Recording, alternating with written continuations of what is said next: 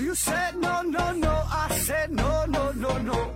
You say take me home. I said no, Perignon. You said no, no, no. I said no, no, no, no. No, no, no, no.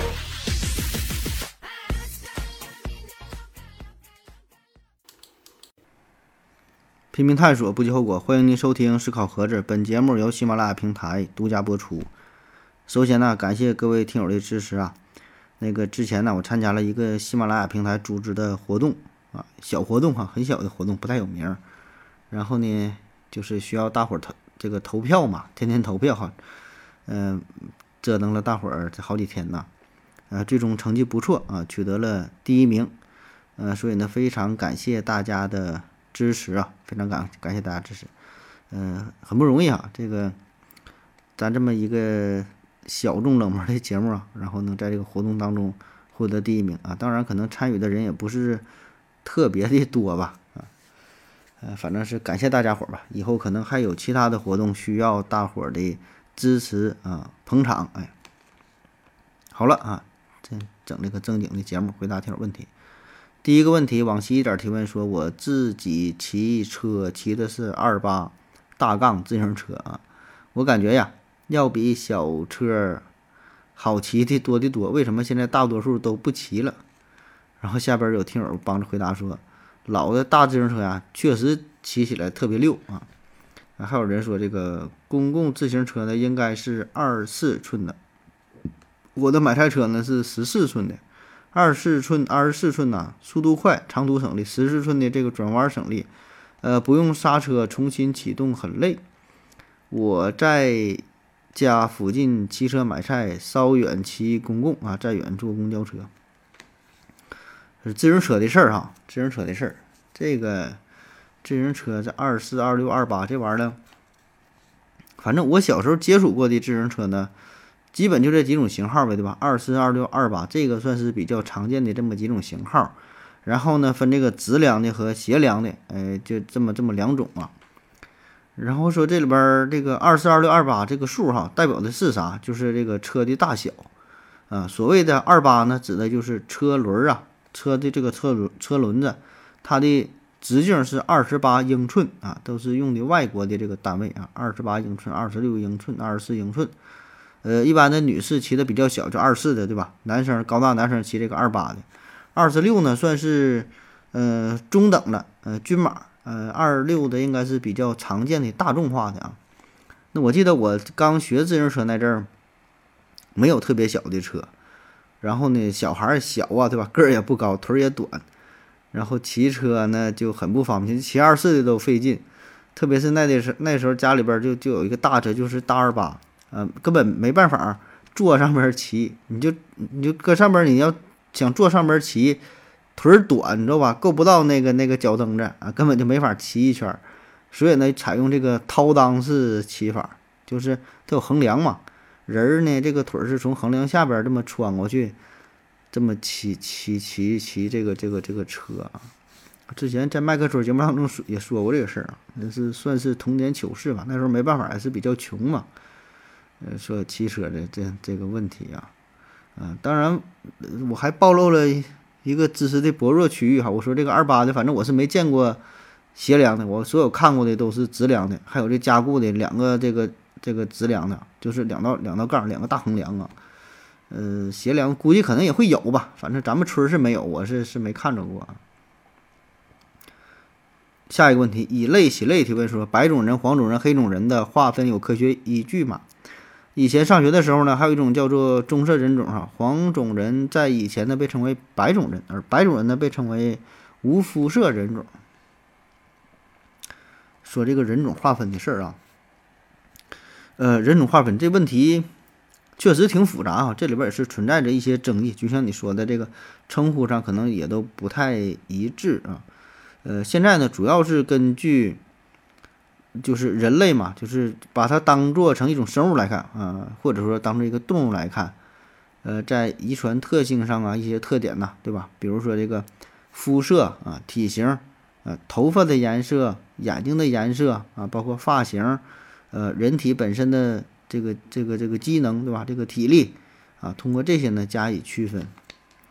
这事儿呢，早在一七七五年，呃，德国的科学家叫布鲁门巴哈啊，他呢就根据呃肤色、发型、身高啊这些身体的特质，把人呢进行一些分类啊。那时候是分了五种：白、黄、黑、红、棕啊五种人啊。就说的主要就是这个皮肤的颜色啊，因为毕竟这个皮肤的颜色是最为明显的，对吧？一眼就能看出来啊。当然，这个绝非。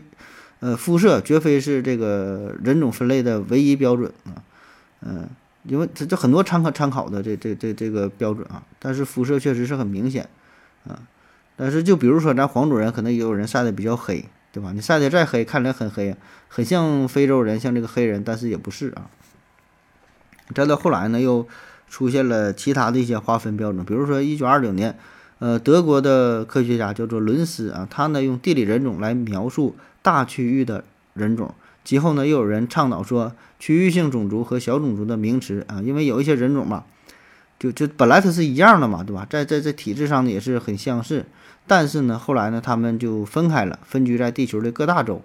那时间分隔久了之后啊，就产生这种隔绝嘛，然后受到了各种习习俗的限制啊，就他们也是产生了很多的差异。呃，所以这事儿直到现在也没有说一种特别。公认的统一的说法，就是说对这个人呐，这人种啊，到底说怎么划分，分为几种啊？这事儿反正，呃，并不一致吧。这个您可以查查一些参考资料啊，不同的资料可能这个说法也不太一样啊。下一个问题，嗯，就说一个脏兮兮的人和一个爱干净的人一起去澡堂子啊，谁会谁会去洗澡啊？下边有朋友回答说。废话对吧？两个人都会洗澡，他不洗澡去澡堂子干嘛对吧？互相看嘛。呃，你这问题我感觉是不是受到了一个启发呀？因为这个问题以前有人考过爱因斯坦啊，据说是考过爱因斯坦。呃，但爱因斯坦呢都没答对啊，就是瞎扯呗，对吧？呃，原题说的是啥呢？就是好像是啊，我具体记不清了，我也没没没在网上查资料，就说两个人钻这个钻这个烟囱。钻两个人装烟，钻这个烟筒，一个人的脸变黑了，另一个脸都没黑，然后彼此呢就看到了对方，然后说这两个人谁会去洗脸？结果呢应该是脸干净的那个人去洗脸，因为脸干净那个人他不知道自己的脸是干净的，他会看到对方的脸是黑的，所以呢觉得自己的脸呢是黑的啊，他去洗脸，而脸真正黑的那个人看到对方的脸是干净的，所以觉得自己的觉得自己脸也是啊也是干净的啊，所以他没洗脸啊，就这么回事儿。我不知道你说的是不是跟这个有关啊？下一个问题，以泪洗泪提问说，呃，一件事情怎么想想不起来了哈，但是呢，突然有一天不经意之间的突又突然想起来了，刻意的想呢却想不起来，这是为什么？然后幸福的夏洛帮着回答说，哎呀，我也我也经常这样，可能多数人都会这样啊，我手机的便签儿里一直在记着一些防止忘记的事儿啊，几乎每天都记。确实啊，这位听友说的这种情况，我觉得，呃，并不是少数。我想我们每个人啊，每天可能都有过类似的经历啊。这特别是我感觉像咱们做主播的，就是做原创这一块了，呃，可能哎，突然之间呢，就有了一些好的想法，有了一个 idea 啊，或者是想到了一个主题，想到一个好玩的事儿，想要把它呢做成给做成一期节目，但是很遗憾，有的时候就没能及时记录下来啊。比如说你开车的时候。就等红灯呢，偶然有了一个想法啊，然后呢就不方不方便记，本来刚一想记下来，变绿灯了，那就走了。走了之后，哎呀，忘了，到下一个路口就想不起来了啊，所以很遗憾啊。但是呢，也许说过了许久之后，不一定什么时候啊，或许也是同样的场景，哎，等等这个红绿灯的时候，灵感又来了，又想起了当时这个事儿。就是说这个很奇妙，知道吧？就是你想想不起来，突然之间的这个点子就冒出来，而且你很明确的知道冒出来的这个想法就是之前曾经有过的这个想法啊，可以很肯定啊。就你让我说是啥不知道，但是呢，这个这个这个想法出来之后，我觉得那就是知道就是他啊。所以这个非常奇怪哈，这大脑的工作吧，呃，现在也没研究太明白。啊，就是说现在对大脑研究很多，各各种什么理论呐，各种什么解释啊，这事儿，呃，具体细节咱就不说了，这玩意儿也没啥意思。总之就是说，咱对于大脑的研究很多地方他还不知道呢。嗯，这里边咱举个不太恰当的例子哈，你可以把这个事儿设想成，呃，记忆嘛，就像是很多的这个碎片一样啊，一个碎片就相当于一个小纸条。当你有了某种想法之后呢，就像记录了一个小纸条，但这小纸条呢，它并不是整齐的排放，随随意就就放在了某个地方，塞在了某个地方，然后你再想找就找不到了啊，你也不知道放在哪了。啊，可是呢，当遇到了类似的情景，或者是某一个点呢，突然就触发到了你的灵感，哎，这个事儿啊，又想起来了，这个小纸条呢又找到了，哎，一看这个纸条，哎，就是当初那个事儿啊，就是这么回事儿。那类似的情景呢，咱还还还有还有这样的啊，就比如说你突然的想去厨房拿点什么东西吃，有这么个想法，然后就到了厨房，但是呢，当你打开冰箱的时候，完后很疑惑，我来这干啥？我想吃啥？我是想拿个酸奶呀，还是想吃个橙子？完全懵逼了哈，只好把这个冰箱关上，然后重新回到呃客厅，重新坐在沙发上。哎，完等这个想法再次触碰之后，再想起来，再去冰箱拿东西。或者有的时候我们想打开手机看一下这个时间，或者看一下天气，但是每每这种时候，就你打开手机之后，就把当初的想法完全忘了啊，根本就就是想的很好，是我看一下时间。可是呢，一打开手机，马上就开始刷这个小视频啊！两个小时过去之后，才想看一下时间啊，啊，看的已经是两个小时之后的时间了。所以这个大脑吧，它就是非常非常神奇啊。关于记忆这个事儿也是，记忆这个事儿也是很神奇啊。咱之前好像聊过记忆的话题，什么瞬时记忆啊、短时记忆、长时记忆这个事儿啊，嗯，有不同的这个存储的机制，对吧？不同的理论啊，这事儿就不展开说了，咱随随便想到啥跟你扯一扯。嗯，下一个问题，龙大帅提问说：何子老师你好，我们图上看到的星系团呢是那么的五彩缤纷，呃，这是真实的还是通过后期呃后期加工出来的产物？啊，这说我们在网上看到的关于宇宙的星空的这种图片啊，什么星系、星团啥的星云呐，看起来很好看，很炫，对吧？嗯，五五彩五五彩缤纷哈，五光十色哈，色彩斑斓。这个呢，其实绝大多数都是进行了一些加工和处理，起码是进行了一些微调，呃，然后呢，使得它看起来呢非常的明亮，呃，鲜艳啊，非常有这种视觉上的冲击感。那如果真的是用肉眼去看的话，也就是说，如果你可以飞到这个太空当中啊，跳出这个大气层，哎，在太空当中，比如说你跑到月亮上，你去看整个宇宙的话。呃，那么实际的效果和你在网上看到的图片呢是不一样的。呃，你用肉肉眼能够观测到的宇宙呢是比较暗淡的，嗯，能够发光的、发热的这些恒星啊，毕竟是少数啊。就算是远处的那些星星，看起来呢也不会像在地球上看到看到的这么这么明亮。可以说，整个宇宙都是被黑暗所笼罩着。那我们听过一些比较有名的望远镜啊。什么哈勃望远镜啊，什么什么康普顿呐、斯皮策呀，呃等等吧，这些望远镜，它们的原理呢也不一样啊。有的呢是这个可见光波段的，有的呢是这个呃红红外红外红外波段的，有的什么伽马射线、X 射线，就是说它们所采集到的信息呢并不一样，呈现出的景象呢也不一样啊。嗯，所以最终的结果吧，为了我们能够更好的去理解，为了我们就是便于我们观看吧。那么采集到的这些图像呢，都要进行后宫的加工啊、处理呀、合成啊、美化呀，哎，看起来更炫一些。那举个不太恰当的例子哈，其实一个就相当于样板房，一一一个一个一个是这个就是实际的效果哈，一个是这个整个这个样板样板间里边给你装修整的很漂亮，然后呢效果图出来之后还得给你炫一下，给你加一些亮度啊。加一些饱和度啊，等等等等啊，但是实际的情况它并不是这样。好了啊，下一个问题，长臂猿维斯提问说：“何子老师啊，可以做一期瘦子怎么增肥的节目吗？瘦子增肥啊，瘦不拉几的很痛苦啊，夏天到了都不敢穿短袖啊。”然后下边有人回答说：“这个少吃少少食少食多餐，然后再加上多运动啊。”关于增肥这个事儿啊，嗯，增肥，我觉得你先就明确一下，关于增肥到底增的是啥？哈，增肥啊，这个词儿，增肥它两方面吧，一个呢是单纯的体重的增加，啊，就是说体重重了啊，原来一百现在变成一百五啊。第二个呢，就是说以健康为基础，在健康的基础之上增加体重啊，不光是体重说增加，还这里有一个基本的要求，对吧？保持身体的健康。呃，我觉得呢，我们追求的应该都是后者，对吧？就是保证以这个健康为基础。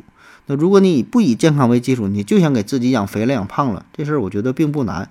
你就天天躺着啥也不干，就躺床上一顿吃，就吃大肥肉，对吧？就使劲造大肘子、大猪蹄子啊、大肥膘啊，使劲造呗。这个不可能，不可能不胖啊。有人说什么怎么怎么都都都都不长肉啊，什么玩意儿？这不可能啊。所以呢，我说这个增肥这个事儿啊，咱还是以健康为基础啊。如果说针对个人来说，你真的想增肥的话，或者你感觉说怎么吃都不胖的话，首先哈，你应该是进行呃一个全方位的体检啊，到正经医院找一个正经的大夫，做一些体检，就是说你排除一些基础疾病啊，确实有一些疾病可能会导致你这个消化不良啊，什么吸收的不好啊，呃，吃了这个营养没吸收，对吧？最后都排泄出去了啊，确实体重。它不长啊，甚至说可能有一些疾病，呃，有一些主要是肿瘤啊，这些呢可能会影响你的这个体重啊。所以说，如果真要是这种情这种情况，提醒您到医院先去看一下，对吧？然后第二方面，那当然就是吃的事儿了，对吧？就是使劲吃啊。当然，这个吃的前提也是健康饮食啊，吃一些健康的、有营养的东西。嗯，其他的就是保证充足的睡眠，保持这个身心愉悦。对吧？身体健康，这这这个心宽体盘，还是体胖啊？体盘吧，这阵儿不知道改没改啊？呃，再有呢，就是结合一些运动，哎，运动啊，就是运动呢也能减，也也能也能增肥啊。咱说运动不都减肥吗？运动其实也能增肥，就是看你怎么运动，看你想增哪儿啊。这就结合着自身的需求，有一些增肌增脂的运动啊。当然这个具体就不说了，你可以到一些专门的健身房找专业的老师进行指导一下。啊，总之，反正不管是胖也好，瘦也好，对吧？健康最重要呗，也不用刻意去追求某种身材，对吧？还是说健康吧。嗯，下一个问题啊，驴打滚金融科技提问说：小何大夫你好，呃，美国现代史上呢有两个封神的人，嗯，李小龙和乔布斯啊，所以俩人封神。然后呢，两个人共同的特点呢，就是在他们的巅峰时期呀。离世了啊，和他俩同时期的同行业都是史泰龙啊、施瓦辛格啊，然后说比尔盖茨，虽然呢他们也和呃也和他们这个这个成就差不多，但是呢已经是泯然于众人啊，是不是因为他俩把自己最光辉的形象展现出来，黑点呢很少啊，所以才封神？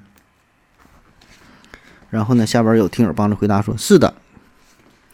呃，说这叫峰中定律啊，峰就是峰峰山峰的峰，终终止的终哈，到了这个峰顶，然后终止了，叫峰中定律。人们只能记住高潮和终点啊。对于一个人的评价来自他做的最好的事儿和他最后做的事儿啊，这是这个基本就回答了你的这个问题，对吧？最好的呃，这个这个呃高潮嘛和这个终点。然后呢，下边还有补充，还说这个，所以才有晚节不保的说法吧。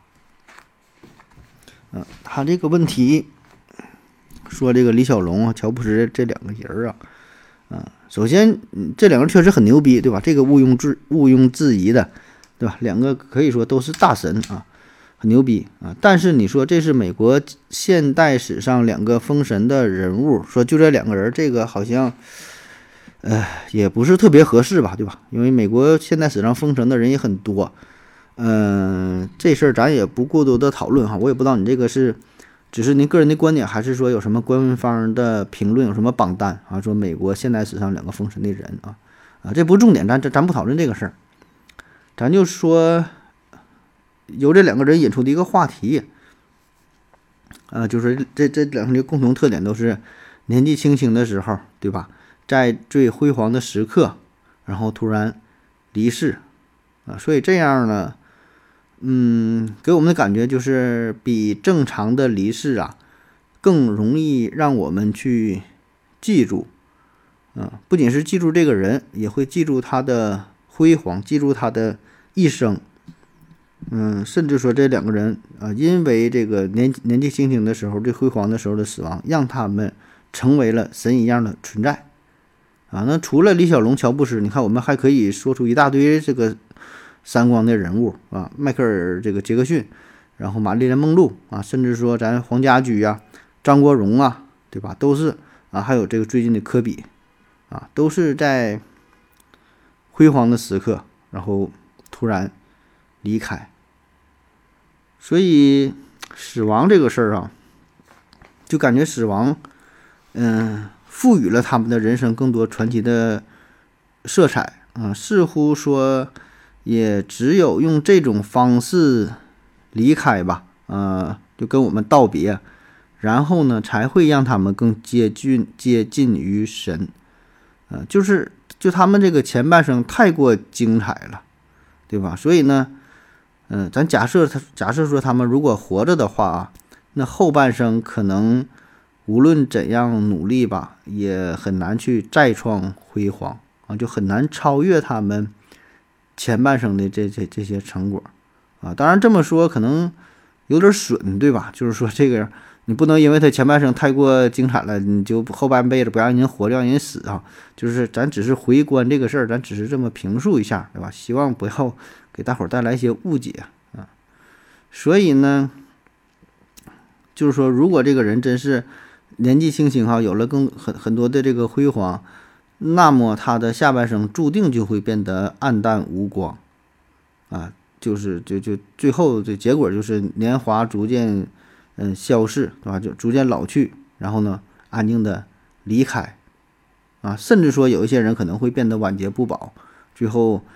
出了一些生活作风的问题，或者是其他什么的问题，对吧？这个也是很常见的，嗯，所以死亡死亡的好处就是可以将他的这种辉煌啊定格，哎，让他们的这种这种成绩啊，光辉耀眼的形象，永远呢保存在我们的心中。呃，我记得这个《致青春》当中啊，就是那个电影嘛，《致青春》。这里边给我印象最深的就是软管这个形象啊，可能大伙儿并没有过多的在意这个人，对吧？就注意这个，嗯，男女主角了。嗯，软管就呃江疏影扮演的，江疏影，大伙儿知道我跟他关系比较密切的。嗯，这个软管啊，不管呃，在这个小说和电影当中，他的死亡方式还不太一样啊，略有差别吧，但是结局一样，就是最后都是年纪轻轻的就死掉了。啊，就死掉了，可以说是在他青春当中最美好的那个时刻，嗯，突然就离开了。那么这个小说为什么这么去写啊？作者这有什么用意？我觉得呢，软管呢必须得死啊，这个死亡是他唯一的结局，原因就是因为他太过完美啊。其实他就是一个隐喻，就是一个象征，一个代表，嗯。我们的青春就是这样，青春最终都会变得腐朽，变得无奈，嗯，终将呢也会逝去，啊，这个就是青春一个最终的结局啊。但是呢，有一种方式可以将青春永远的停留定格，呃，那就是死亡。真正的真正不朽的青春。只有死亡这一种告别的方式，嗯，所以其他的就没有更好的办法。说到这个，哎呀，有点伤感了。咱看下一个问题吧。最后一个问题啊，悲伤小何提问说：“请问何子啊，存在呃存在无效社交吗？何子可以举一些自己的例子。”无效社交这个词儿是。最近这几年嘛，算是比较流行的这么一个词儿哈，又新整出个无效社交。无效无效社交，啥叫无效社交？就是社交嘛，就是咱人和人之间互相交流、互相接触。呃，特别是啥呢？当你在工作之后、步入社会之后，结交一些新的朋友，这个呢，跟你最开始的那个从小到大长起来那发小啊，对吧？和这些朋友。或者是呢，和你的这个同学啊，可能不太一样，呃，进入社会、进入职场之后，交的新的朋友，有一些呢，可能就是无效的社交，呃，因为你成人之后啊，工作之后交的朋友呢，或多或少都会带有一些目的性，啊。啥叫目的性？就是这个人啊，我得能用得上你，我跟你交朋友；用不上你，我教你干啥，对吧？那么这里边这个所谓的目的性，很多时候就是和呃金钱挂钩啊，和和和对方的这个能力挂钩啊，就是非常赤裸嘛，对吧？看看就是看你这个人有没有利用价值，能不能给我带来一些什么好处啊？什么时候也许我能用得上你啊？特别是你看这个医生啊，对吧？律师，呃，老师、警察，你看看这几个行业为什么很火呢？对吧？也是老百姓心中，呃，比较好的，这个就是不管是自己孩子可能以后的工作呀，还是说找对象啥的，这几个行业都是呃不错的选择。一方面有所谓的铁饭碗啊，叫什么旱涝保收啊，什么岁数越大越值钱，对吧？还有一个重要的原因就是这些人儿哈会帮你办事儿啊啊，你以后交了这类的朋友，说不上以后啥时候你能用用得上。对吧？这一辈子，你基本都得用上，啊，就或早或晚呗，对吧？谁能不得病啊？谁孩子不上学呢？对吧？谁谁这辈子你不得打个一回两回官司？或者说有一些法律问题需要咨询一下？所以这类的朋友交了之后啊，在很多人的眼中，这就叫有效社交，啊，那换句话说，你交了一个保洁员，交了一个环卫工人。呃，可能说对你以后的这个生活啊，这个意义可能就不是特别的大，对吧？这事儿它就是这样啊，对吧？这咱没有说瞧不起的什么意思，那确实就是如此。你说你交了这样的朋友，你以后能用他能干啥吗？并没有啊。所以这社会就非常的赤裸，非常的现实，非常的冰冷嘛。然后就有效社交和无效社交。所以呢，交朋友哈。呃，这是第一方面哈，就是从这个经济呀、利益呀、啊金钱这一方面，这是很重要的一方面啊。那么还有一方面啥呢？就是给你带来一些身心上的愉悦啊，这也是一类吧。呃，比如说你交了这个朋友，新交的朋友啊，跟你的这个什么世界观、人生观、价值观，跟你的三观很相符，能到能够聊到一块儿堆儿去啊。交了这样的朋友，你就是。呃，你跟他在一起很舒服啊，他也没有什么社会地位啊，也没有什么钱，甚至说也帮不上你什么忙，哎，但是，跟他在一起聊聊天，觉得很开心，可以敞开心扉的聊一聊，哎，说的就就就非常舒服啊，跟这种跟跟这种这种人相相相交，啊，那有的可能说的就不是朋友吧，就比如说你找了一个主播，听他的节目觉得很舒服，那觉得这个也挺好，对吧？也可以给你带来一些价值，这种价值就是一种快乐的体验。啊，这也算是一种有益的社交，对吧？比如说听咱节目啊，那还有一种说的更简单点的，就是你交了一个朋友，就就长得很漂亮，对吧？比如说你们公司新来个女职员，大高个，大长腿，胸挺大啊，长得也漂亮，那你看到她就挺嗨，就挺开心呐，也不见得非得干啥哈，就是看一看嘛，跟她聊聊天都挺好的。所以你交了这种朋友，那可能也算是一种有效的社交。啊，因为可以给你带来愉悦感啊，跟他在一起很幸福啊。中午说一起去食堂吃个饭，聊一聊也很开心嘛。啊，这也挺好嘛，这也算是一种有效社交。所以这种就人嘛，对吧？总是有一定目的性的。呃，所谓的社交就是社会的这种交流交往啊，对吧？你新认识这些人啊，他呢会给你带来一些好处啊，一些是。有一些是金钱上的，有一些呢是情感上的，有一些是心理的、生理的。总之就是让你觉得比较舒服啊。有这个朋友比没有这个朋友要强啊，这就是有效社交，对吧？有的时候你跟新交这个朋友，就怎么都不舒服，怎么一看都来气，天天还总跟你借钱啊，不跟你借钱跟他说话吧，也唠不到一块堆儿啊，你就特别憋屈难受，然后呢也帮不了你什么忙，办不了什么事儿。那这基本就是无效的，对吧？这种负面的社交。我再给你举几个例子啊，这是网上非常经典的例子。嗯，告诉你啥叫这无效社交。比如说，你是打柴的，天天呢去山里边打柴，整点这个木头棍儿啥的回家烧火。然后呢，他呢是个放牛的。那有一天呢，你你俩就在山坡上相遇了。哎，你觉得这个人也挺好啊，这人也挺能聊的。你俩坐这会儿呢，就唠唠唠唠了唠了大半天儿。唠完半天之后，太阳下山了，人家转身拍屁股走了。嗯，他的牛吃饱了，因为他放牛的嘛，对吧？也无所谓啊。他在这会儿放个牛，坐那会儿牛赶会儿该吃草还吃草，到点了你下班就走了。你这边你打柴的，光跟人唠了一点柴火没没没打到，空俩爪子回家了，这就叫无效社交。那同样，你还是打柴的，他还是放牛的，也是啊。你俩相遇之后，在山坡上呢唠了大半天，你仍然是一无所获。哎，但是呢。